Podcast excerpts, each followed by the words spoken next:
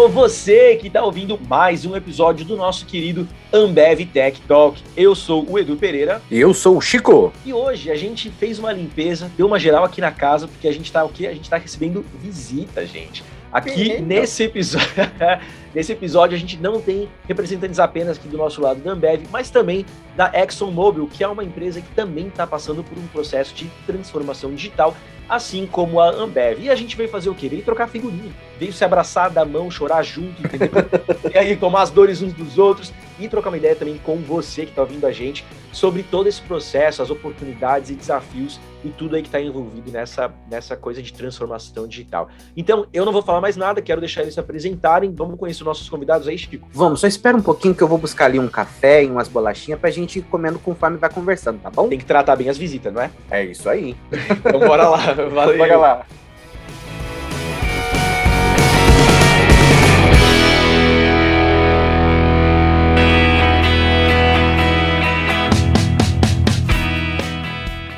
Bora lá então, vamos conhecer os convidados deste episódio. Josi, conta pra gente aí também quem é você. Oi, eu sou a Josi, eu tenho aqui na Exxon já há 12 anos e meio.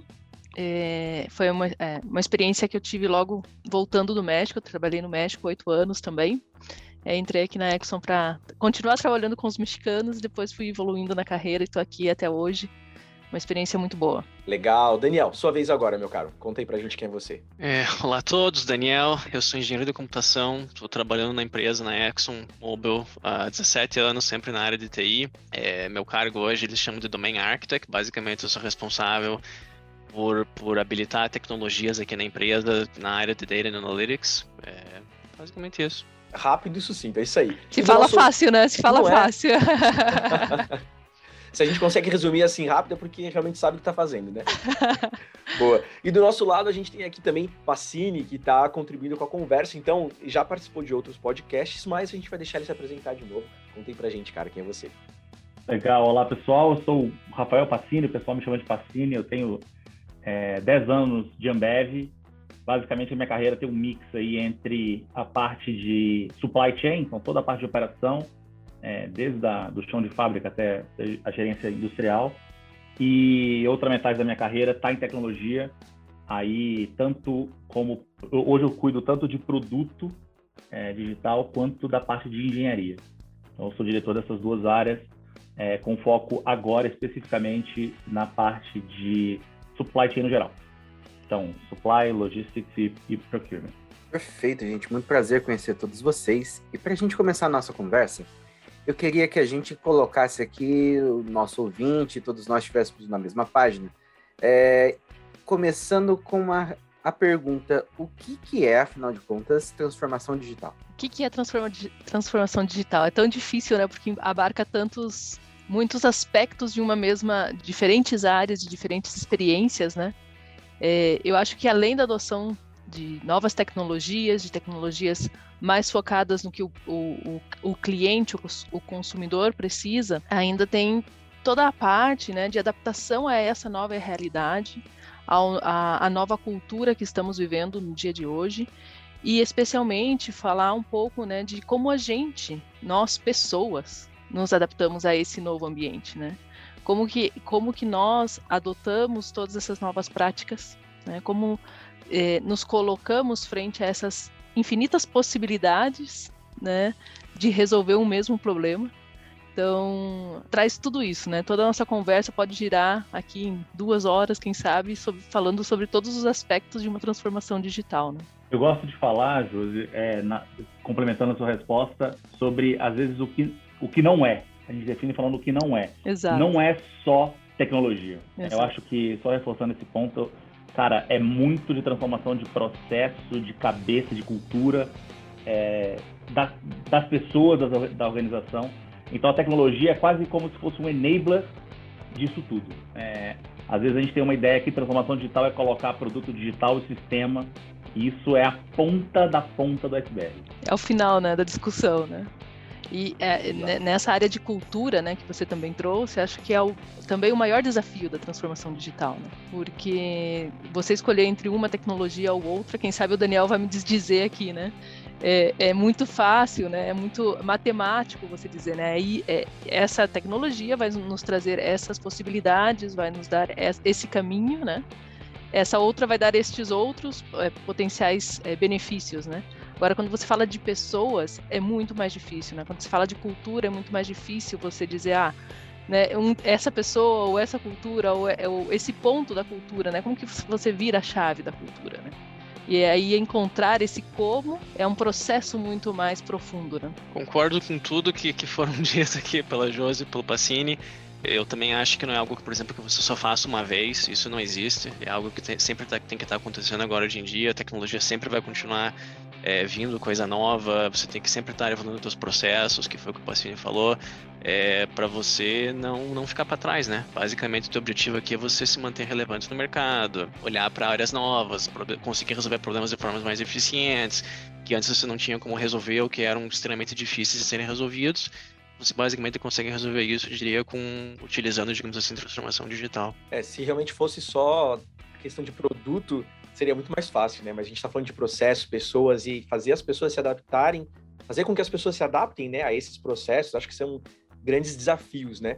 E aí pensando, eu tenho duas perguntas que eu queria fazer para vocês já logo de cara também. A primeira delas é, beleza, a gente entende o que é transformação digital de uma forma geral, assim, né?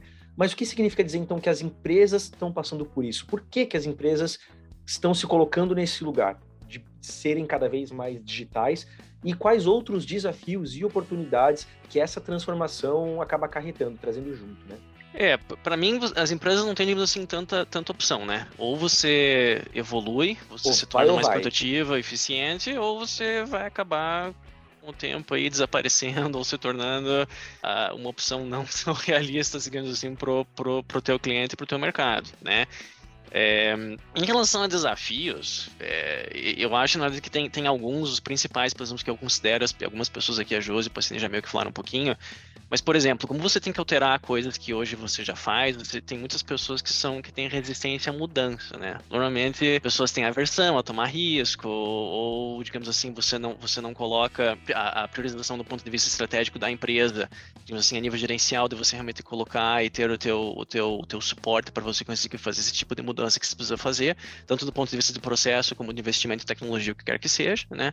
É, você pode ter, por exemplo, falta de recursos, né? É, problema de você não ter gente suficiente suficiente, não ter dinheiro, como eu falei antes aqui, você não ter o teu suporte da tua, da tua gerência e também em termos de complexidade. É, eu diria que normalmente, infelizmente, ainda mais do ponto de vista de TI, de, de, de tecnologia, é, é, como é que você fala, existem muito mais opções hoje, tudo que você tem disponível para você conseguir evoluir você acaba tendo, digamos assim, que sempre estar na vanguarda. Você tem que usar coisas que você não está eh, acostumado, não é comum para você. Você tem que ir para nuvem, você tem problemas de cyber security que você não tem hoje. Você está trabalhando só com sistemas on-prem. Você tem que alterar como você faz algum processo, que talvez você esteja fazendo já 10, 20, 30, 40 anos, não interessa. Então, nem sempre é algo simples que as pessoas, que todo mundo aceita. E eu acho, Daniel, que tem uma mudança também de, é, quando a gente fala de tecnologia, né, do, do modelo que a gente costumava operar há alguns, cara, 15, 20 anos atrás, que é o modelo, cara, IT é quase que uma área de suporte, outsource, e esse modelo, ele dificilmente para de pé, né, hoje em dia. Acho que o, no dinamismo que a gente tem de tecnologia, da maneira que a gente tem que estar pronto para poder ser mais flexível para atender a demanda, a gente conseguir sustentar, suportar os nossos, as nossas soluções, é, de novo, tanto da parte de confiabilidade, quanto da parte de cibersegurança, quanto da demanda da, dos anseios do consumidor e do time de negócio, a gente está cada vez mais tendo que transformar a maneira que a gente desenvolve software, né? É, e isso é uma mudança bem profunda da maneira que a gente costuma operar. Então, o time de tecnologia está ficando cada vez mais misturado com o time de negócio e a gente tem essa, esse desafio de, de mostrar, é uma mudança cultural, de mostrar essa necessidade, que, que o que tech agora é parte do negócio e não uma área à parte para ser consultado ou para apenas plugar uma área de infraestrutura. Cara, coloca, sobe esse sistema aí no meu, na nuvem.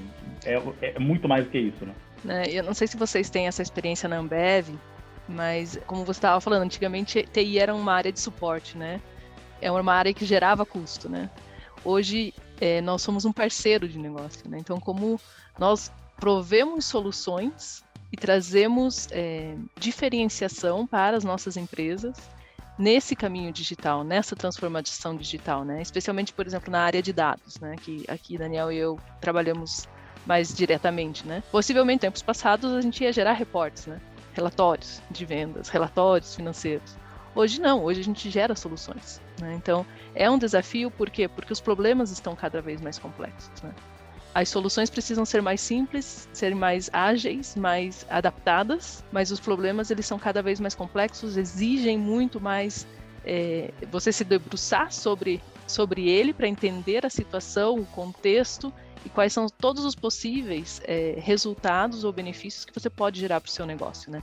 Como que você pode ser um parceiro para fazer que aquele negócio seja vencedor? Né? Exato, e só complementando uma coisa, você falou de é, de saber quantificar esses benefícios, eu acho que é um negócio que, que fica cada vez mais evidente é que a gente tem que quebrar um pouco desses silos de área de negócio, área de tecnologia, é, e a gente trabalhar como, como, um time, como um time só, né? O time de tecnologia, se ele ficar só na parte técnica, o valor agregado é muito pouco. O time de negócio, se não entender um pouquinho de tecnologia, se a gente não conseguir trabalhar junto, ficam duas coisas muito complexas. O valor é extraído do conjunto das duas coisas, né? Eu acho que é uma. É né? um... É, Exato. É, é, pessoas atuantes nessas áreas, a adaptação que se exige a cada momento, a cada dia, ela é enorme, né? E aí a gente começa a falar do, do, da, das famosas e famigeradas people skills, né? Quais são os people skills necessários para esse processo de adaptação, para esse processo de transformação digital, né? Quem sabe uma pessoa com um mindset fixo, né? Que ah, já aprendi tudo na vida, já sei tudo que, que precisava saber, já estudei tudo que tinha nessa área. Sim, mas você sabe aplicar esse, esse conhecimento que você adquiriu? Você sabe trazer esse conhecimento para uma, uma, mesa de negociação, uma mesa de discussão? Você sabe trazer isso para um processo de design thinking? Então, é um, um challenge né, que a gente vai experimentando todos os dias, né? Não é só você ter o conhecimento de uma área específica ou ter um conhecimento prévio, é cada dia ir se adaptando, cada dia ir aprendendo, né? E crescendo, evoluindo como profissional também, né? Como pessoa também. Então, acho que existem sempre os dois lados, né? Como nós nos colocamos nesse processo de transformação também, né? A forma como vocês estão descrevendo todo esse processo, para mim lembra muito aquela, aquela concepção né, do choque de gerações, em que, em que você tem dois lados, um trazendo uma novidade, outro tendendo a ser um pouco mais conservador, querendo manter as coisas como estão, etc. É, é, não sei se isso faz sentido, depois eu gostaria que vocês comentassem um pouco a esse respeito, né? Até mesmo dos desafios que vocês estão enfrentando nesses processos de transformação digital. Mas é, eu quero levantar aqui a bola do Data Analytics, vocês falaram. É, a transformação digital por si só, você trazer um, um processo que hoje já existe no mundo físico para um mundo mais digitalizado, já é um problema, já é um desafio. É, a gente pensando numa empresa que está passando por esse processo. A digitalização mais o Data Analytics é, é mais um passo, é mais um desafio a mais que ela tem para cumprir ou não?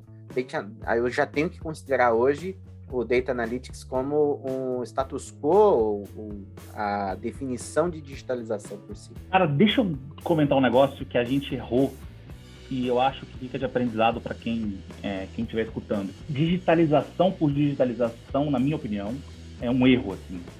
A gente, às vezes a gente digitaliza e repete os erros de os processo. Mesmos... os, os, os, a gente digitaliza as burocracias, digitaliza as travas, digitaliza, cara, a, o sistema quadrado ou processo do passado. E aí a gente fica eternamente travado nesse negócio e não muda. Então acho que digitalização é uma palavra quase que perigosa. Obviamente a gente precisa de dados para ter insight, a gente precisa de dado bem estruturado, com densidade para a gente poder de fato gerar insight que gera valor. Só que a gente, na hora que a gente for digitalizar o nosso processo, a gente tem que pensar em que, que a gente vê de processo do futuro é, é para a gente dar um, tá um pouco adiante. Senão a gente vai correr o risco, a gente passou por isso algumas vezes, de ter um sistema lindo que agrega o mesmo valor ou menos valor. Que ah, ele é, ele é moderno, ele é baseado em microserviços, ele está numa stack super moderna, mas o valor está baseado num funcional do passado. E aí tem que refazer de novo. Então acho que é um evitar digitalizar por digitalizar, entender o que, que você quer e aí, a partir do que você quer, você repensa o processo e faz o seu, a sua digitalização. Não é só fazer um depara, né? Tem que ter ali uma transformação de fato. É, é, mas aí que é o, o, importante, né? Qual é o processo para o mundo de hoje, para a necessidade de negócio de hoje, ou o problema que a gente tem? Qual é o processo mais apropriado, né? Como que a gente vai levar este processo que hoje está desta forma, que respondeu a uma necessidade de um negócio que, né, dos anos 80, dos anos 90 ou dos do, anos 2000, para o, o ano que a gente está, né? E para daqui a 40 anos. É como que a gente vai trazer e resolver os problemas que possivelmente vão surgir, né? Claro que no mundo, no mundo bunny que a gente está hoje, é impossível a gente definir e distinguir todas as possibilidades e oportunidades do futuro, né? Mas como que a gente faz o melhor possível para esses problemas atuais, né? É, e daí em relação à tua, voltando à tua pergunta original, Chico, é, eu eu pelo menos acredito que você tem que começar de algum lugar, né? E para mim, assim, as empresas, as pessoas já estarem fazendo assim a base de data analytics para mim é importante. É, não acho, não acredito que seja impossível uma empresa simplesmente seguir para uma, uma transformação digital sem ter isso. Não acho que seja impossível, porém eu acho que vai ser muito mais difícil, né? Por que, que eu digo isso? Porque para mim a base de você conseguir transformar os processos, você tem que basicamente analisar dados, você tem que analisar como é que as coisas funcionam, provavelmente vai ter que fazer alguma transformação de algum sistema teu, né? O, o Pacini até deu vários exemplos ali de você ter uma arquitetura fantástica. É, praticamente você vai ter que envolver algum conceito de data analytics, de, de, de ML, de AI, é, alguma coisa de cloud, alguma coisa tipo provavelmente vai acabar fazendo para você conseguir justamente, é, digamos assim, extrair é, um pouquinho mais de benefícios do que você já faz hoje. Então, você já fazer, digamos assim, o básico, feijão com arroz, com os teus relatórios, que a Josi comentou no começo, teu data warehouse, data lake, o que quer que seja que você tenha hoje na tua empresa, para mim é uma base, é um, é, um, é um passo inicial bom. Não é, digamos assim, obrigatório, mas é, sem isso, provavelmente vai ser bem difícil você conseguir fazer uma transformação no teu processo, né? Você pelo menos ter um RPA ali, já de como é que está funcionando, o que, que não funciona, sei lá, tuas, tuas sales orders, como é que elas, como é que elas prosseguem, análise de seus dados de alguns anos atrás, para você conseguir justamente ir fazendo iterações de melhoria, né? Para você justamente conseguir transformar algum processo, para você conseguir ter algum, algum benefício grande no final. O Chico perguntou, né, sobre o, o, a parte do conflito geracional, né?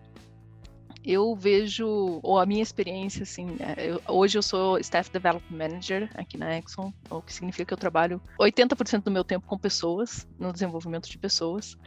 É, e o que eu vejo que faz a diferença não é, não é tanta geração o ano que a pessoa nasceu, é realmente o mindset que ela tem.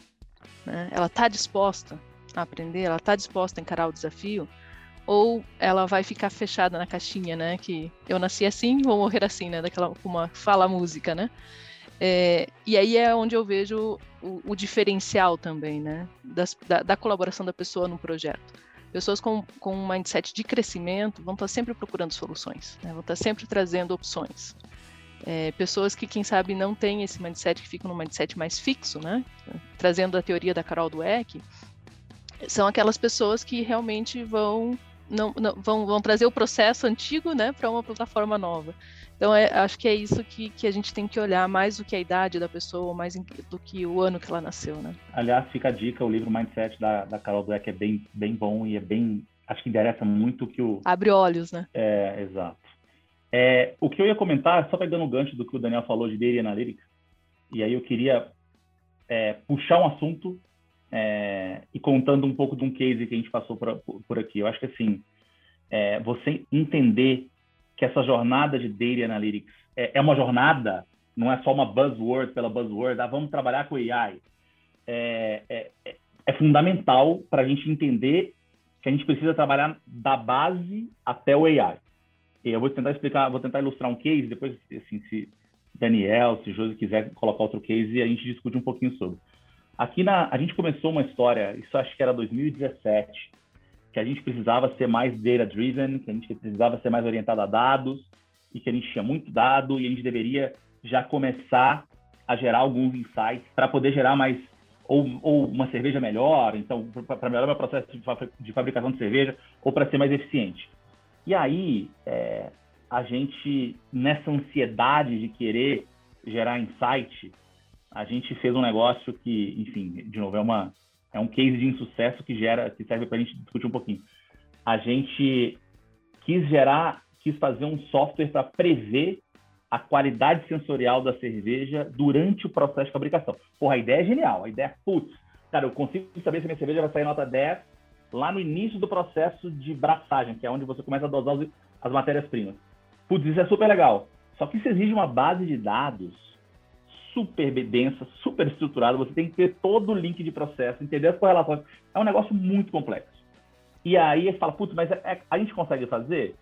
Consegue. A gente foi lá e pegou um piloto, é, pegou uma cervejaria que era super bem conectada, testou e porra, conseguiu uma, um algoritmo com uma assertividade acima de 95%. Putz, legal pra caramba.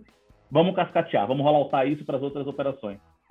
Cara, as outras operações, os dados eram completamente desestruturados, manuais, difícil, assim, cada equipamento fornecia dados de uma maneira diferente. Resultado, impossível de se escalar. Então, assim, na ansiedade da gente fazer um algoritmo de AI uhum. profundo, que é o que é sexy, né? Putz, olha, olha só o que eu estou fazendo. Eu não investi na base, eu tenho uma base frágil, ó, talvez pulverizado algumas operações mais, um pouco mais, é, mais preparadas para isso, outras menos. E aí eu, eu quis pegar, de novo, a pontinha do iceberg, o AI, antes de investir na base. Cara, funcionou muito bem para uma operação. Para as outras operações, travou, não funcionou. E aí o, usuário final, o cerveja, falou, cara, esse negócio não funciona. Na verdade, não é que não funciona, é que o dado manual tem problema de processo, tem uma N problemas que atrapalham nessa qualidade do próprio algoritmo. O algoritmo é culpado por uma falha de base. Então, eu acho que um, é importante a gente entender que precisa ter um pouco de paciência para trabalhar na base também, para fazer um data lake, para poder extrair de fato o dado da maneira correta, saber o que eu subo na nuvem, o que eu tenho, o que eu tenho que tratar on-prem.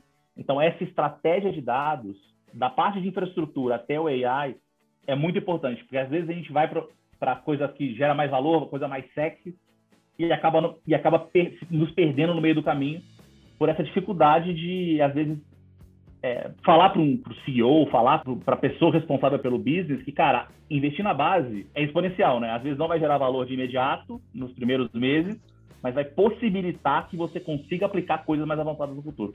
Então isso é um negócio, enfim, que a gente aprendeu. E acho que uh, você trouxe um ponto, né? É, a qualidade de dados. Né? Eu tenho cinco anos trabalhando em áreas de dados, né? É, tenho conversado com várias pessoas de diferentes empresas e o, o desafio é sempre o mesmo, né? A qualidade do dado. Né? Como que, que a gente faz essa, essa, esse prepara esses dados para realmente depois explorar todo o potencial que isso tem, né? É, então, acho que não é um, um, desafio próprio de vocês, ou nosso, ou de uma outra empresa. É uma coisa que, no mundo de dados, é um trabalho de formiguinha, é um trabalho escondido, mas é um trabalho que gera muito valor no longo prazo, né? Boa, gente. A gente está aqui falando de processo, de pessoas, de, de gente mesmo, né? E aí a pergunta que eu faço é: todas essas questões ligadas à transformação digital, elas estão muito conectadas com o dia a dia da, da empresa, né? As nossas atividades, é, como a gente desenvolve as coisas. Mas e para o nosso cliente, para o consumidor, a pessoa que está lá na outra ponta? Como é que ela pode perceber? Se é que ela pode perceber, né? Que diferença faz a gente ser cada vez mais tecnológico, cada vez mais digital, para a pessoa que está lá do outro lado? Tá, é, eu posso tentar responder aqui um pouquinho. Da nossa companhia, eu diria que você pode ver de, de pontos de vista diferentes, porque existem tanto clientes internos quanto externos, né? Por exemplo, para clientes externos, se você pensar realmente no core da, da companhia, você, com transformação digital, em teoria, você consegue, digamos assim, é, é, trabalhar dentro das, das, das, refinarias. Por exemplo, um exemplo bem, bem simples, trivial. Se você conseguir melhorar, nem que seja alguns pontos percentuais, a eficiência dos teus, digamos assim, dos seus reatores, né, a forma que você basicamente trabalha a molécula de carbono, você, digamos assim, consegue reduzir tanto emissões, né, digamos assim, ou você consegue, digamos assim, tornar o teu processo mais eficiente, né? O ponto final lá para o cliente vai ser, digamos assim, ou é, é, emissões menores na atmosfera, ou é, é um custo, digamos assim, para você gerar aquela, aquela energia, aquela gasolina, o que quer que seja, mais baixo. É, e para você justamente conseguir fazer esse tipo de, de fine tuning, você conseguir, digamos assim, melhorar a tua reliability, digamos assim, você diminuir a manutenção, você, digamos assim, parar uma refinaria só quando realmente é necessário, no final você consegue trazer todos esses benefícios. E é basicamente todas essas pequenas evoluções, essas pequenas transformações digitais que você consegue, digamos assim, extrair esse valor final. O, o cliente final, o usuário final, conforme você queira chamar, é, provavelmente ele não vai nem saber como é que isso está acontecendo. Só que são essas pequenas evoluções que você consegue ir extraindo é, valor é, de, de pouquinho em pouquinho. Né?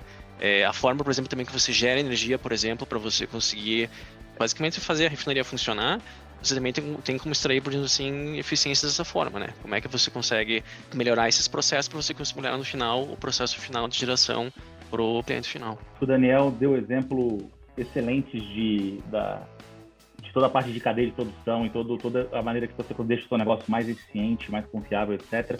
Deixa eu tentar dar um exemplo de, da parte mais comercial. É, por exemplo, a gente tem um desafio, vamos falar de Ambev, de nível de serviço. Eu preciso ser capaz de entregar o produto, a cerveja, o líquido que o, que o meu cliente quer, aonde quer que ele esteja, no momento que ele quiser. Então, nível de serviço, ter o produto pronto de imediato, é um super desafio, dada a nossa capilaridade, né, nossa extensão territorial e a nossa capilaridade da companhia. É, isso vale tanto para produto mainstream, né, cara, Brahma, Sol, é, quanto para inovação. Eu preciso garantir que a Spaten seja disponível em todos os lugares. Isso é um, um mega desafio que exige uma, uma conexão entre a malha industrial e logística muito profunda. Então, saber um pouco de planejamento de demanda versus planejamento de produção, a capacidade administrativa, os lead times, né, entre de produção, de tempo de fermentação, tempo de produção. Tem que lembrar que a cerveja não é aquele é, que você produz, tem que produzir, depois fermentar, maturar, filtrar, envasar e aí transferir.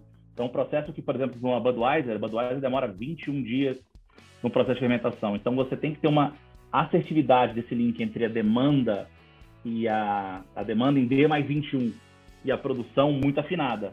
E, cara, dados e, a, o, e a, tanto a capacidade de trabalhar com esses dados quanto a capacidade de orquestrar e, e estabilizar o processo é fundamental. Então, de novo, essa parte de, de transformação, ela ajuda nessa, em toda essa orquestração da cadeia de fornecimento. E aí, falando como na, na parte mais comercial, vamos dar um exemplo. É, se eu sei e se eu consigo aplicar, se eu sei o padrão de consumo e de venda do bar do seu João, eu consigo ajudá-lo através de insights a como que eu faço o seu João vender mais. Isso ajuda o seu João a gerar mais renda para ele e, obviamente, ajuda mais a, a companhia a vender mais. Então, é o famoso ganha-ganha.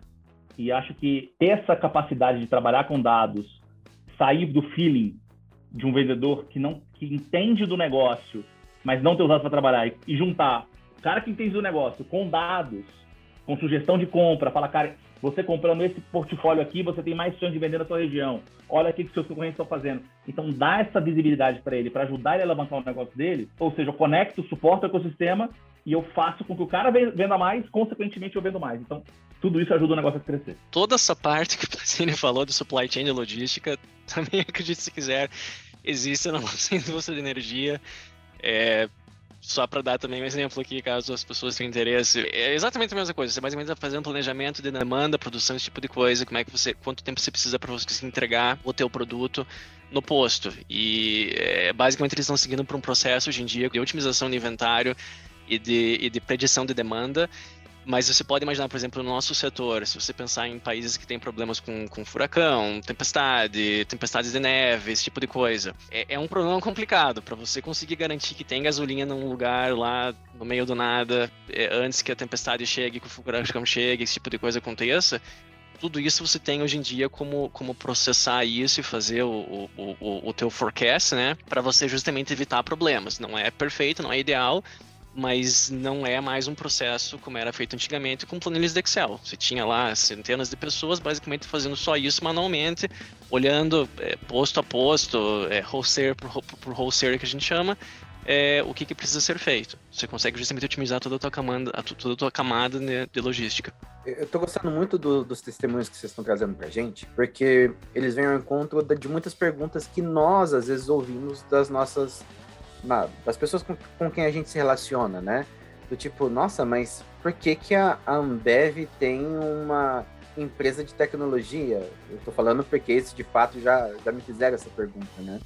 E a gente começa a entender que é, cara, quem tá de fora vê apenas o nosso trabalho mais natural, que no caso da Ambev é fazer cerveja, no caso da Exxon extrair e distribuir os derivados de petróleo. Mas é, ainda que essas coisas permaneçam entre muitas aspas iguais, as pessoas e o mundo mudam, né? E essa transformação digital ajuda a gente a responder a essas mudanças que vêm do mundo e que vêm das necessidades das pessoas que também mudaram. É, no processo de transformação digital que vocês estão vivenciando, cada um nas suas empresas, é, eu queria, eu tenho essa curiosidade, sabe, saber quais foram a, os maiores insights, quais foram as maiores viradas de chave que vocês encontraram nesse durante esse processo de transformação. Daniel e eu, quando estávamos nos preparando para essa conversa, a gente é, tinha um grande desafio, né? Porque quem sabe o Patini também passou por isso, né? A empresa é tão grande, são tantas é, diferentes possibilidades e oportunidades, né? E lessons learned, lições aprendidas, que é difícil a gente falar, né? E resumir aqui é, só algumas, né? Então, eu vou falar desde a minha experiência, fico o que para mim foi eu entendo dessa transformação digital enquanto a possibilidades e a, a, a, desafios né, que a gente vai enfrentando e vai trazendo soluções. Acho que a parte mais bonita de toda essa transformação digital é você ver a evolução. Né? Você vê a, a evolução das pessoas, dos processos, do mercado acontecendo. Né? E aí você ser testemunha disso e aprender com isso, né? e se posicionar frente a isso. Então, é, desde, desde essa perspectiva, esse seria o que eu posso trazer agora. Boa. Eu vou tentar falar uma que foi muito marcante para mim é, e é muito cultural, e imagino que isso varie é, de empresa para empresa, mas deve ser um problema comum a várias aqui. É, a gente ainda tinha muito medo de. Acho que talvez a palavra é medo de errar. Assim, e esse medo de, do fracasso é, fazia com que os nossos processos de, cara, seja uma história de um produto, seja uma feature nova, seja um teste de hipótese para ver se o, aquele, o insight X para o PDV, para o ponto de venda, é, foi efetivo ou não. Essas, é, a gente fazia com que essas histórias que deveriam ser, em teoria, algo, cara, eu vou testar, eu vou ter algumas sprints para poder desenvolver, testar, fazer teste AB e ver o que funciona e, e, deploy o medo da gente errar, e aí de novo, é o medo de errar e a mania de grandeza. Eu vou falar da mania de grandeza daqui a pouco. A gente, às vezes, ficava muito tempo estressando o modelo, ia muito tempo, assim, meses e meses. O MVP, que é Minimal Viable Product, virava Maximum, quase. A gente demorava muito tempo para lançar alguma coisa, e às vezes esse tempo, aí o que acontecia? Lançava e dava errado. Ele falou, cara, para que eu perdi seis meses da minha vida, ao invés de testar o modelo, o conceito, para ver se se provou ou não? Então, essa agilidade do dia a dia, aí mania de grandeza é um pouco disso. Essa agilidade é fundamental. E aí, esse medo de errar também tinha um pouco de mania de grandeza, que a gente, às vezes, a gente queria testar, por exemplo, um insight novo para uma sugestão de vendas. Ao invés de você testar numa região controlada, a gente fala, cara, esse negócio tem potencial. Vamos lançar isso no Brasil. Não, cara, não. Vamos, vamos testar num nicho controlado, pequeno. E aí, se o negócio, ou seja, a gente consegue testar rápido e errar, é mais fácil de corrigir tem mais controle, né? E aí vai dando certo, você vai expandindo a sua base. Parece óbvio, mas a gente continuamente cai nessas, nesses, é, nessas armadilhas. Isso vale tanto para o mundo comercial quanto para o mundo industrial. Uma mudança de processo, a mesma coisa. Cara, vamos cascatear. A gente tem 40 cervejarias na América do Sul. É, vamos cascatear esse novo sistema de execução. Putz, mas vamos colocar no, vamos colocar na América Latina inteira. Não, cara, vamos testar numa cervejaria piloto, ver se funciona, ver o impacto disso na vida das pessoas. Se se provar algo que faça sentido, que tenha valor agregado, a gente escala. Enfim, eu acho que essa questão de testar pequeno, ter um ambiente de teste e ganhar velocidade nisso para saber o valor que, que, agrega, isso é fundamental. E a gente patinou muito e ainda patina nisso é, demais. E era parte do, também da forma de fazer, né, de antigamente. Né? A gente queria sempre fazer o rollout inteiro, né? Queria entregar tudo. E agora que a gente foi aprendendo que se fizer menor, se fizer pequeno, se testar é mais, é mais fácil, né? Nossa, já fizemos tantos Big Bangs Go aqui que eu já nem, nem sei mais dizer quantos, mas eu, eu, é, eu concordo com tudo. Uma coisa que já foi dita, mas eu só queria enfatizar porque para mim é importante. Para mim não existe silver bullet, né? Não existe solução mágica. É, cada problema, cada transformação provavelmente vai ser uma resposta, deveria ser uma resposta de, diferente, específica para o teu problema que você está tentando resolver é, como o Pacini levantou no começo, se você só construir um sistema e não alterar o processo, você provavelmente não vai ter muito benefício, né? De vez em quando, alterar o sistema realmente é algo crítico, é necessário, mas provavelmente você não vai ter aquela transformação que está esperando, né? E a tecnologia vai continuar evoluindo, né? Quando eu comecei, faz tanto tempo assim, mas começo de 2000, É, era, era, eu diria que era muito mais simples, porque não tinha assim tanta coisa disponível. Você trabalhava tudo on-prem, para você trazer uma ferramenta extremamente caro, complicado. É, hoje em dia, com cloud, sabe a competição que existe no mercado de TI, você sempre tem que estar analisando o mercado, porque o que hoje pode ser a melhor coisa do mundo para você, amanhã já, já muda. Então você sempre tem que estar é, analisando o que está o que que tá aparecendo, você tem como utilizar aquilo para resolver algum problema que antes você achava que você não conseguia, né?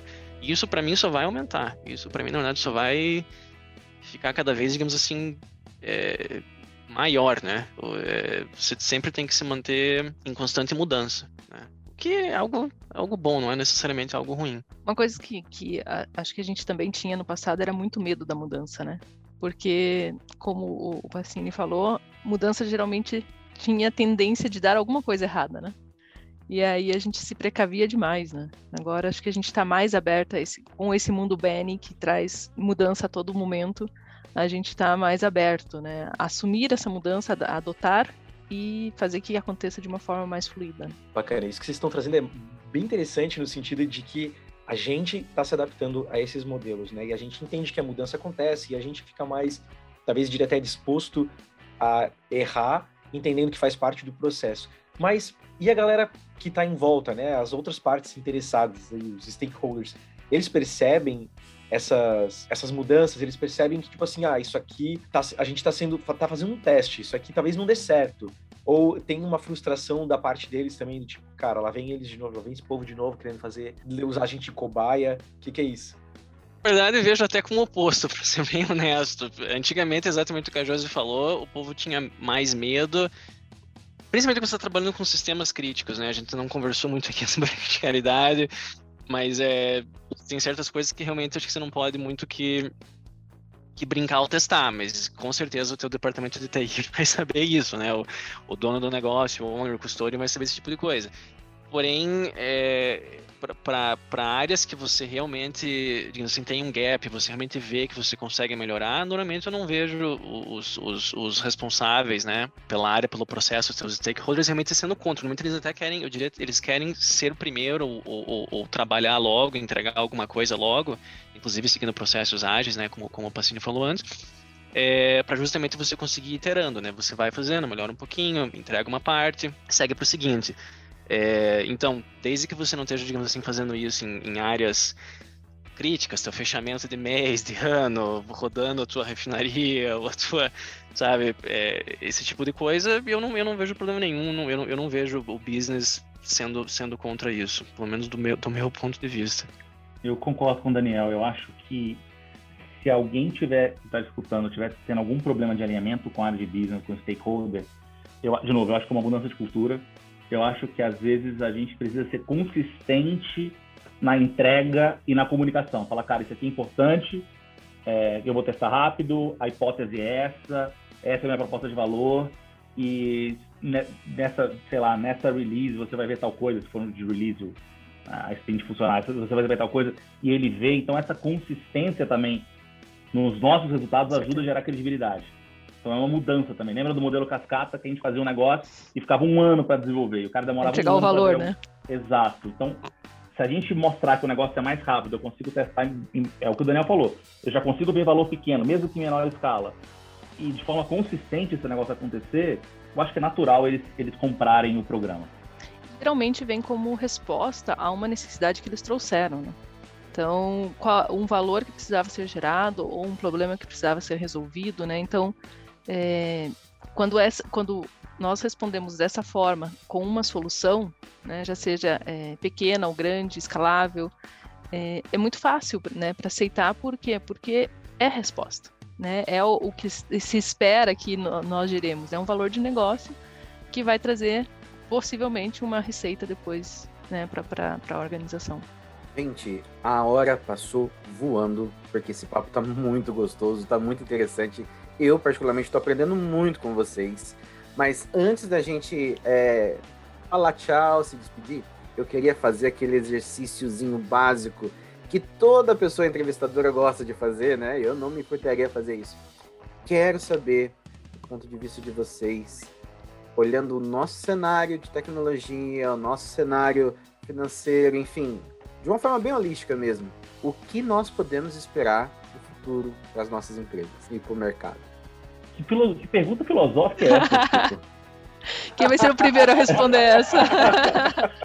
que isso, eu vou ali meditar e eu volto com uma resposta transcendental aqui.